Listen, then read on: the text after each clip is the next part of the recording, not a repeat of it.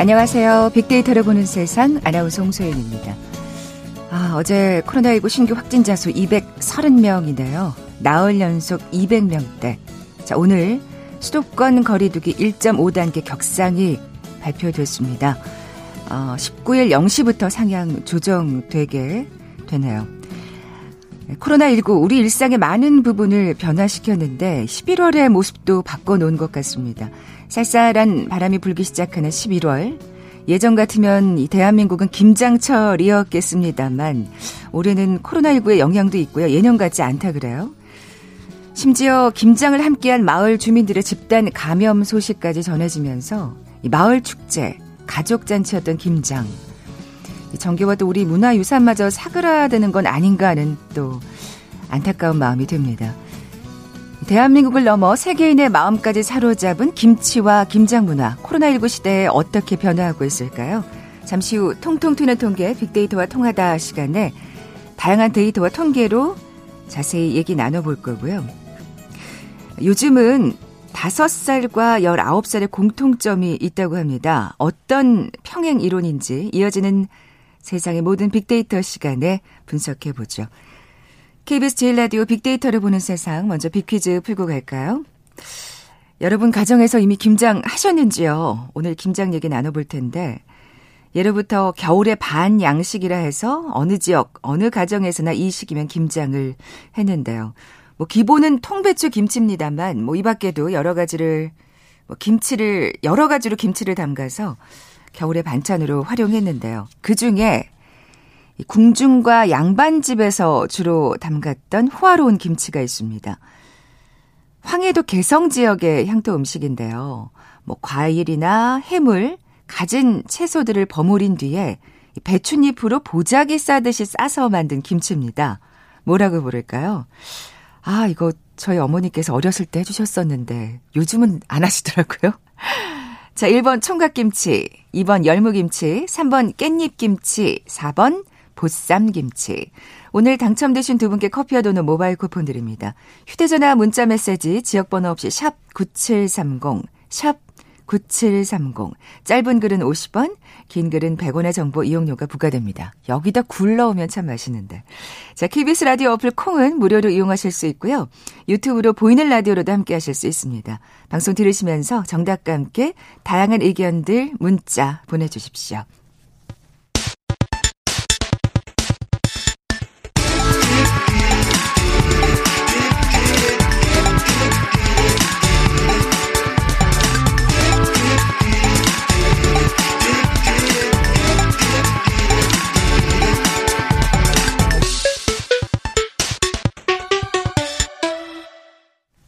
데이터와 차트로 세상을 보는 시간이죠. 통통 튀는 통계, 빅데이터와 통하다. 디지털 데이터 전문가 김원식 박사 나와 계세요. 안녕하세요. 네, 안녕하십니까. 앞서 말씀드린 대로 예전만큼은 아닌 것 같지만 지금 바로 김장철입니다. 네. 올해 김장이 부담된다는 설문조사 결과가 나왔다면서요. 그렇습니다. 일단 농식품부 관련 자료를 보면은 4인 가구 포기 수를 보니까요. 21.9포기예요. 작년에는 22.3포기였는데 조금 줄어들었고요.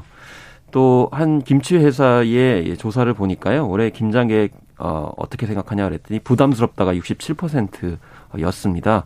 그리고 하지 않겠다는 응답이 한 56% 정도 됐고요. 이유는 체력적으로 부담돼서 김장이 자신이 없어서 시간적 여유가 없어서 이렇게 나오기도 했고 또 비용도 얘기했습니다. 그런데 김치를 담그지 않겠다라고 하는 조사가 62% 나온 한국농촌경제연구원 이 자료도 있는데 이 비중을 보면 2018년에는 65%, 작년에는 63%, 올해는 62%로 어쨌든 갈수록 좀 줄어들고 있는 그런 상황입니다. 네. 코로나 바이러스 감염증 여파로 대면이 부담돼서라는 이유도 보이고요. 네, 그렇습니다. 3.8% 정도 올해에 이제 등장을 하고 있는 그런 네, 상황입니다. 앞서 말씀드린 대로 잠시 뒤에 얘기를 하겠습니다만 또 김장을 하다가 지금 집단 감염 소식까지 네, 들리는 상황이라서 다들 또 불안해 하시는 것 같아요. 올해는 이제 이중고가 있죠. 코로나19하고 그다음에 뭐 여름에 장마하고. 아, 그럼 김장 비용이 좀 올라가겠네요. 그렇습니다. 그렇기 때문에 이 두 가지 요인 때문에 김장에 대한 부담감이 좀 증가하시지 않았나 이런 생각이 좀 드는데요. 실제로 배추와 무 가격이 정말 이제 많이 올랐다라는 그런 느낌들 또 받으시고 데이터로도 증명이 되고 있는 그런 상황입니다. 그래서 김장 가격이 이제 한국 물가 정보 데이터를 보니까 대형마트를 이용할 경우에는 20포기 기준 40만 원, 전통 시장에서는 20포기 기준 한 38만 9천 원 정도 되고요. 이제 그렇기 때문에 좀 부담을 끼친다. 그런데 지난해에는 대형마트 같은 경우 29만 8천 원, 전통 시장에서는 27만 5천 원. 이렇게 됐는데 그것에 비해서는 지금 김장 비용에 대한 부담이 채소 가격 상승으로 인해서 34%, 41% 정도 늘어났다. 그래서 배추는 포기당 7,000원, 무는 3,000원 정도 이렇게 증가한 것으로 나타나고 있어서 이런 어떤 재료비에 대한 부담이 확실히 작용을 하고 있죠. 그러니까요. 김장에 부담을 느끼는 이유가 재료 구매 비용이 많이 든다는 점을 꼽았다는 게 어떻게 보면 지금 통계상으로 나오는. 그렇습니다. 그래도 주 채소인 이제 무와 배추도 그렇지만 무엇보다도 양념 채소를 많이 이제 사용을 하시잖아요. 그래서 뭐 건 고추라든지 마늘이라든지 이런 거 사용을 하시는데 이 고추 같은 경우에도 지금 평년보다 도매가가 뭐 86%, 67% 정도 이렇게 상승한 그런 상황. 이고요. 그 이유는 작황이 정말 안 좋아서 20, 30% 감소하는 그런 상황이고 깐마늘 같은 경우에도 전년보다 가격이 한 73% 상승했습니다. 양파도 평년보다 25% 올랐고요.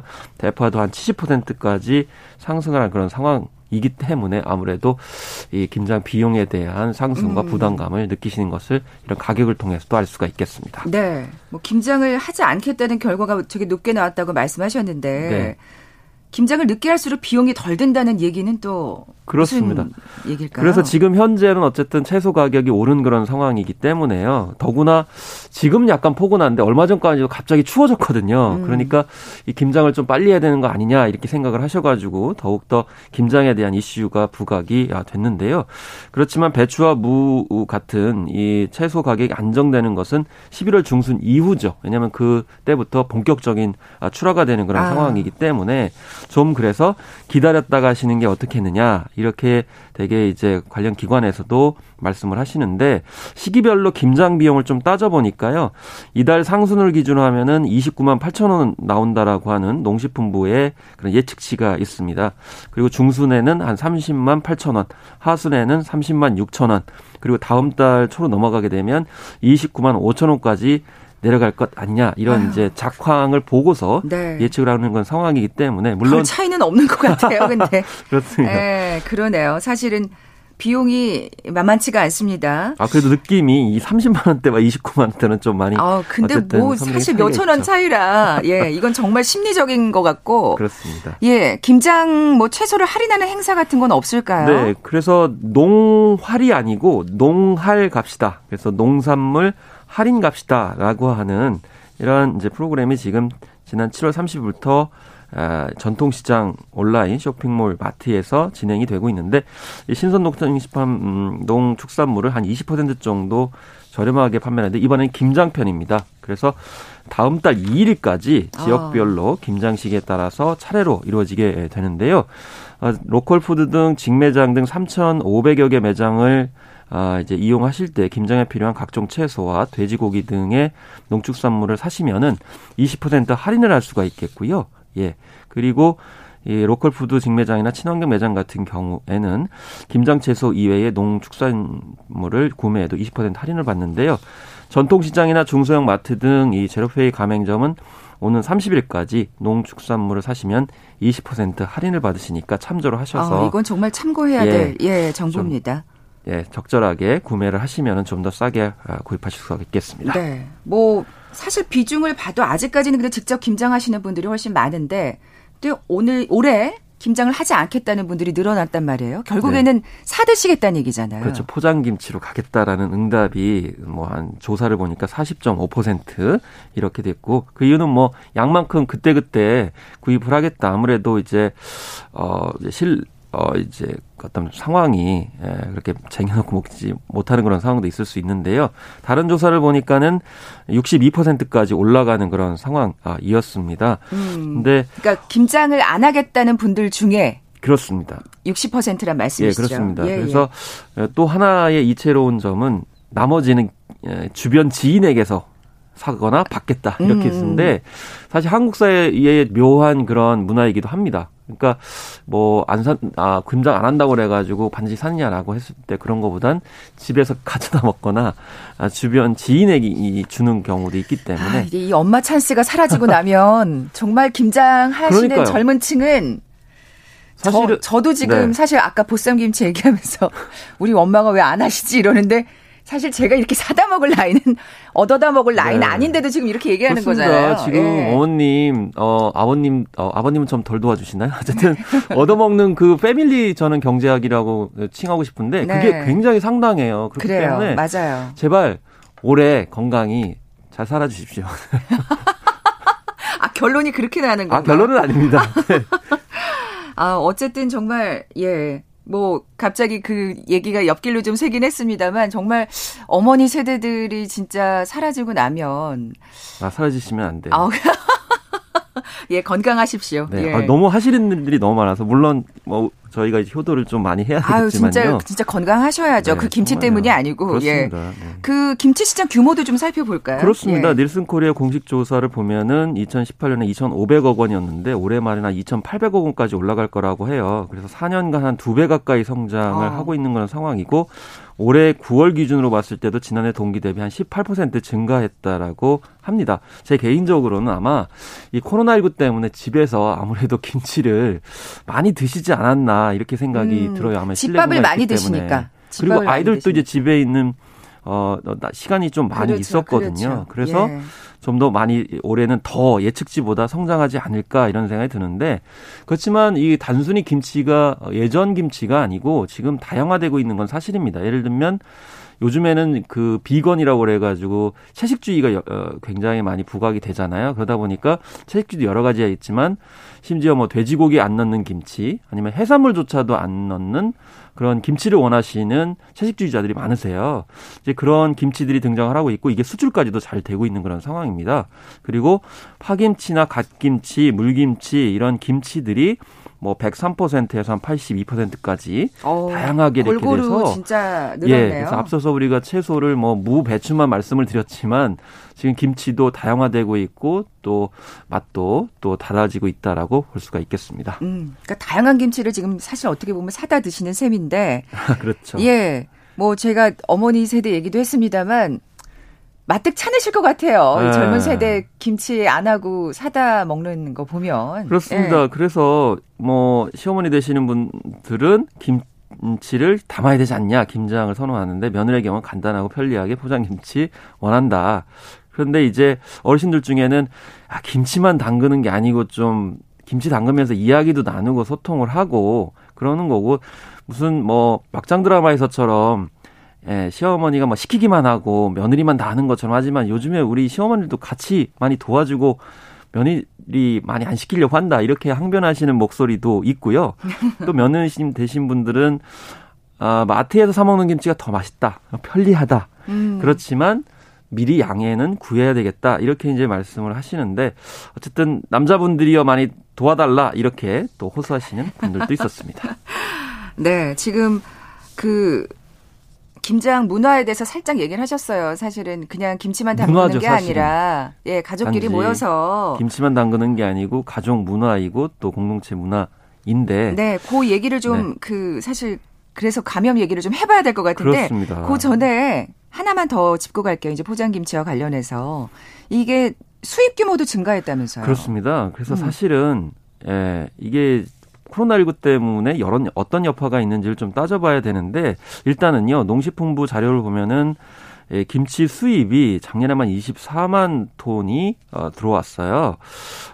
이제 그런 상황인데 올해 같은 경우에는 상반기까지 한 13만 톤이 들어와서 이 중국산 김치가 대부분을 차지하는데 한 99%인데 이게 약간 줄어들었어요. 그러니까 무슨 말씀이냐면 코로나19 때문에 김치는 좀 많이 드셨는데 중국에서 수입한 것은 약간 줄어들었습니다. 그렇기 때문에 국내 업체들은 약간 좀 더 재미를 보지 않았나 이런 생각이 드는 그런 상황이었죠. 그래서 어쨌든 중요한 거는 이 김치를 많이 포장 김치로 구매하신다 하더라도 이게 순수하게 우리 업체의 김치가 아니고 중국산 김치가 많이 들어온다라는 역설이 분명히 존재한다라는 것이죠. 사실 중국산 김치 식당 가면 많이 볼 수 있잖아요. 식당에 업소용으로 많이 들어가고 있는데 저는 이제 뭐 지난번에도 약간 말씀을 드렸던 것 같은데 저는 이제 해외에서 이제 라면이 많이 판매되고 있고 거기에 이제 라면과 김치가 지금 짝으로 가고 있는데 정말 중국산 업소용 김치 외국인들이 드시지 않았으면 좋겠어요. 정말 맛있는 김치 많이 있거든요. 그래서 외국인 친구들한테 정말 맛있는 김치를 그런 시중에 있는 그런 김치보다는 정말 잘 담근 김치를 한번 주고 싶은 그런 생각입니다. 네. 자, 감염 얘기를 좀 해보겠습니다. 강원도 철원이었죠? 그렇습니다. 마을 주민 7명이 코로나19 확진자로 무더기 감염이 됐는데 그 원인을 따져보니까 이제 같이 김장을 담그셔가지고 감염이 된 그런 상황이었어요. 네. 사실 정말 하면서 또 같이 서로 먹여주고 먹고 또 그럴 때 수육 삶아가지고 같이 드시잖아요. 겉절이랑. 그렇습니다. 이제 약간 좀 뭐 밀폐 혹은 밀접된 그런 산밀 공간에서 하는 경우가 많고 사실 그게 예전에는 정으로 이제 생각이 들었었는데요. 그러다 보니까 철원군의 이제 전통시장 같은 경우 이렇게 무더기로 이렇게 뭐 발생을 하게 되면서 외출을 꺼리셔가지고 아예 배추와 채소류 등이 재고로 쌓여 있다고 합니다. 그래서 철원에서요. 시간이 지나면 상품성이 없어질 수 있기 때문에 시장 상인들이 굉장히 우려를 하고 있다고 하는데 어떡하나. 사실 올 여름에 철원이 물난리로 좀 고생을 하셨거든요. 그런데 이 코로나19 때문에 또 지금 철원뿐만이 아니고 강원도가 확진자가 많아져서 고민이 많거든요. 맞아요. 지금 또 거리두기를 또 단계를 일찌감치 격상을 했죠. 그래서 강원도의 배추와 채소류의 이제 판매에 대해서도 좀 신경을 써야 될 그런 대목이 아닌가 이렇게 또 생각을 해봅니다. 네, 그럼 이제 행사 얘기를 조금 더 해볼게요. 네.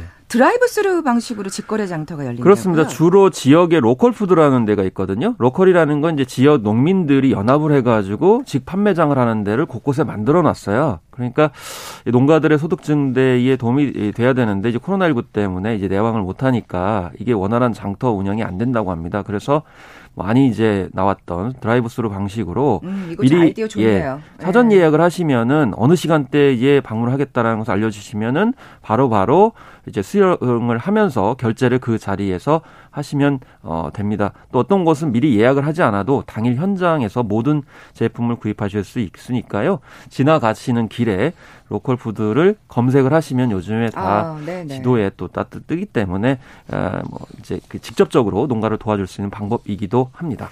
랜선 김장 나눔 행사가 있다면서요? 그러니까 사실은 이게 연말 되면은 대기업을 비롯해서 중소기업도 마찬가지지만 사회봉사단체와 함께 김장을 담그거든요. 그런데 그 소외계층 나눠주려고. 그렇죠.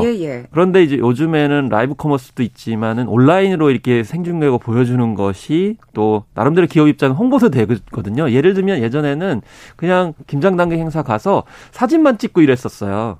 그리고 그걸 따로 뭐 영상을 찍어서 공개할 매체도 없는 그런 상황이고. 근데 지금은 비대면 온라인 플랫폼이 코로나19 때문에 지금 많이 대중화됐어요. 저도 굉장히 친숙해졌어요. 그렇죠. 예, 그러다 보니까 이런 사회 공헌 활동도 다 찍어가지고 의미가 있네요. 라이브로 하게 되면은 아무래도 이제 기업체들도 사실은 기업 홍보해야 되는 그런 측면들이 있기 때문에 서로 좋은 점들이 있다. 그래서 코로나19 때문에 오히려 이런 점들은 새로운 가능성으로 부각이 됐다라고 볼 수가 있겠고 그렇게 만들어서 또 소외계층에게 전달을 하는 그런 프로그램이 이렇게 화제가 됐습니다. 뭐 드라이브스루 방식도 그렇고 랜선도 그렇고 참 아이디어가 돋보이는데 자, 김장 축제도 참 그러니까 뭔가 새로운 방식들이 좀 생겨날 것 같아요. 그러니까 지금 현재 축제도 그렇고 공연도 그렇고 비대면으로만 가는 게 아니고요.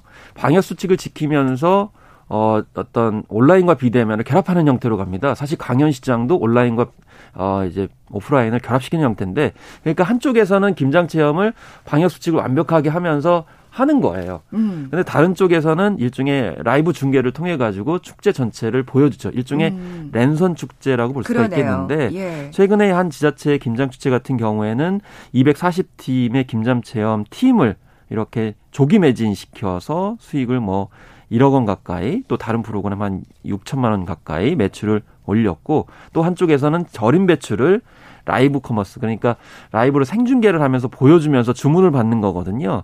그런데 지난해 105만 상자를 팔았는데 올해는 오히려 115만 상자여가지고 더 많이 판매했죠. 왜냐하면 온라인으로 집에서 직접 볼 수 있고 주문을 할 수 있기 때문에 오히려 이런 점도 장점이 될 수 있었다라고 거꾸로 또 볼 수가 있었습니다. 네. 그 김장을 같이 이렇게 하시더라도 그 마스크 쓰는 거 잊지 마시고. 정말 중요합니다. 네. 이렇게 서로 이렇게 나눠 먹고 이런 거는 네. 올해만큼만 조금 자제하시는 게 예. 네, 바람직하죠. 그렇죠. 분리를 해야 될 필요성이 분명히 존재한다. 네. 저 이런 가운데 또 김장 키트가 나와요? 두 가지 문화가 또 하나 있는데요. 예. 김장 키트가 1인 가구가 편하게 이용할 수 있도록 약간의 박스에다가 기본적인 식재료들 집어넣는 거죠. 예를 들면 절인 배추 2kg, 김치 속 1.2kg, 마늘과 고춧가루, 젓갈 등 속재료 이런 것들을 집어넣어가지고 판매하는 거죠. 맞벌이 하시는 부부들한테 정말 쉽게 김장할 수 있는. 그렇습니다. 예. 그래서 초보자도 30분 이내에 김장을 할 수 있도록 한다라는 것이 이제 모토가 되겠는데, 더구나 이 아이들하고 김장 체험을 하고 싶으신 분들이 굉장히 놀이템으로 인기가 높다고 합니다. 이게 김장 놀이라고 하니까 좀 이상한데요. 예. 그래서 이 코로나로 집 밖에 나가지 못하니까 집에서 놀이처럼 김장을 해보려는 엄마 아빠들이 굉장히 많이 문의를 한다고 하는데, 예전 같으면은 사실 어린이집이나 유치원에서 김장 체험을 하는 경우가 있었어요, 요즘에는. 그런데 지금 코로나19 때문에 못하잖아요. 그렇기 때문에 가정에서 아이에게 김장 문화를 알려주고 싶어서 이런 김장 키트를 구매하겠다라고 하는 분들이 있는 거죠. 그래서 이제 김장 행사도 이제는 마을 주민들이 아니면 이제 일가친척이 다 모여서 하는 거라기보다는 가정 내에서 네. 이제 아이들과 하는 형태로 가고 있고, 또 먹을 거 가지고 장난치면 안 되긴 하지만 놀이로서 이제 그런 흥미를 유발해야 되는 그런 문화로 가고 있다고 생각이 듭니다. 김치랑 친숙해지는 거는 분명 그 어린 아이들도 필요하니까요. 사실 김치 많이 먹어서 나쁠 건 없고, 또 요즘에 김치 안 먹으려고 하는데 이렇게 이제 김장을 담게 되면 자기가 담근 거 먹고 그러면서 그렇죠. 김치에 대해서 친숙해지지 않을까 이런 생각도 해봅니다. 어쨌든 놀이로서 아이들은 접근하고 그것이 체화되기 때문에, 김장하는 거 사라진다고 하지만 어렸을 때부터 이렇게 한다 그러면 또 새로운 세대의 새로운 김장 문화가 네. 또 형성되지 않을까도 생각을 해봅니다. 참 코로나가 많은 걸 바꿔놓긴 네. 하네요. 빅퀴즈 다시 한번 내주세요. 네. 오늘 김장 얘기 이렇게 나눠봤는데요. 기본적으로 김장은 통배추 김치를 담그는 거지만 이 다양한 재료로 여러 가지 김치를 이제 담습니다. 그중에 궁중과 양반집에서 주로 담그는 호화로운 김치가 있는데요. 이 과일은 물론이고 해물, 갖은 채소를 버무린 소를 넣고 이 배춧잎으로 보자기를 싸듯이 싸서 만든 김치인데, 이건 무엇일지 맞춰주시면 됩니다. 이 옛날에는 개성의 배추가 좋아서 특히 황해도 개성에서 많이 먹었던 김치인데요. 1번 총각김치, 2번 열무김치, 3번 깻잎김치, 4번 보쌈김치 가운데 맞춰주시면 됩니다. 네, 오늘 당첨되신 두 분께 커피와 도넛 모바일 쿠폰 드립니다. 정답 아시는 분들 저희 빅데이터로 보는 세상 앞으로 지금 바로 문자 보내주십시오. 휴대전화 문자메시지 지역번호 없이 샵 9730입니다. 짧은 글은 50원, 긴 글은 100원의 정보 이용료가 부과됩니다. 통통 튀는 통계 빅데이터와 통하다, 디지털 데이터 전문가 김원식 박사와 함께했습니다. 고맙습니다. 네, 감사합니다. 헤드라인 뉴스입니다. 코로나19 신규 확진자가 230명으로 나흘째 200명대를 기록한 가운데 해외 유입을 뺀 국내 발생 환자도 두 달여 만에 200명대로 나타났습니다. 국내 발생은 202명으로 서울 87명, 경기 38명, 인천 12명입니다. 문재인 대통령은 정부가 수도권의 사회적 거리두기 단계를 1.5단계로 상향하기로 한 것과 관련해 다소 불편하더라도 더 큰 확산을 막기 위한 불가피한 조치라며 국민이 적극 협조해달라고 당부했습니다. 국무총리실 산하 김해 신공항 검증위원회가 오늘 오후 2시 김해 신공항 검증 결과를 발표합니다. 민주당 김태년 원내대표는 내년도 예산안을 법정 시한 내에 처리하겠다며 국민의힘에 협력해달라고 요청하면서 1분 1초도 늦추지 않겠다라고 말했습니다. 국민의힘 주호영 원내대표가 공수처장과 대통령 특별감찰관을 함께 발표하자고 제안했습니다. 통일부는 북한이 코로나19 확산 방지를 위해 당분간 국경 봉쇄를 풀지 않을 것으로 보인다고 전망했습니다. 코로나19의 직격탄을 맞은 업종을 중심으로 신용 등급이 하락하는 기업이 추가로 나올 것이라는 전망이 나옵니다. 지금까지 라디오 정보센터 조진주였습니다.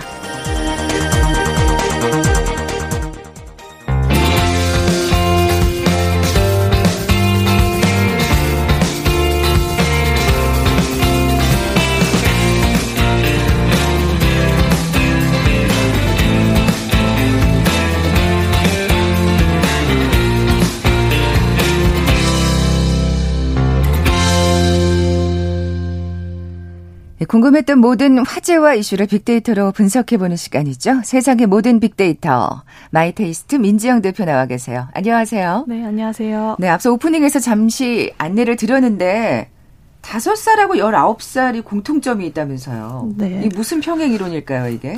네, 뭐 일단은 뭐 미성년자다라는 공통점이 있을 수 있는데 예, 네, 뭐, 나이 차는 엄청납니다. 맞습니다. 19살 하면은 사실 고3이고 또 지금 수능이 대학 입시가 사실 먼저 떠오르잖아요. 네. 근데 5살에게도 이제 유치원이라고 하는 입시 전쟁이 있다고 합니다. 아이고. 네, 어린이들의 처음 학교라고 불리는 유치원의 입시 전쟁에 대해서 오늘 그래서 한번 분석해봤습니다. 그래요? 그게 유치원에 들어가는 게 입시 전쟁이라는 명칭을 네. 붙일 정도입니까? 네, 사실 저희는 사실 이 공통점이 바로 떠오르진 않았잖아요. 네. 근데 유치원에 갈 나이인 5세. 자녀를 둔 부모님들은 크게 또 공감하시는 주제들이라고 하더라고요. 특히 이번 주가 그 유치원 원서 접수 기간이라고 하거든요. 그래서 오늘 또 이 아이템을 들고 나오셨군요. 네, 맞습니다. 예. 그래서 원서 접수를 하시는 부모님들은 더 크게 공감이 되실 것 같고요. 사실은 온라인 접수가 활성화되기 전에는 유치원도 불과 3, 4년 전까지 직접 유치원에 방문을 해서 공뽑기를 하면서 추첨을 했다고 하더라고요.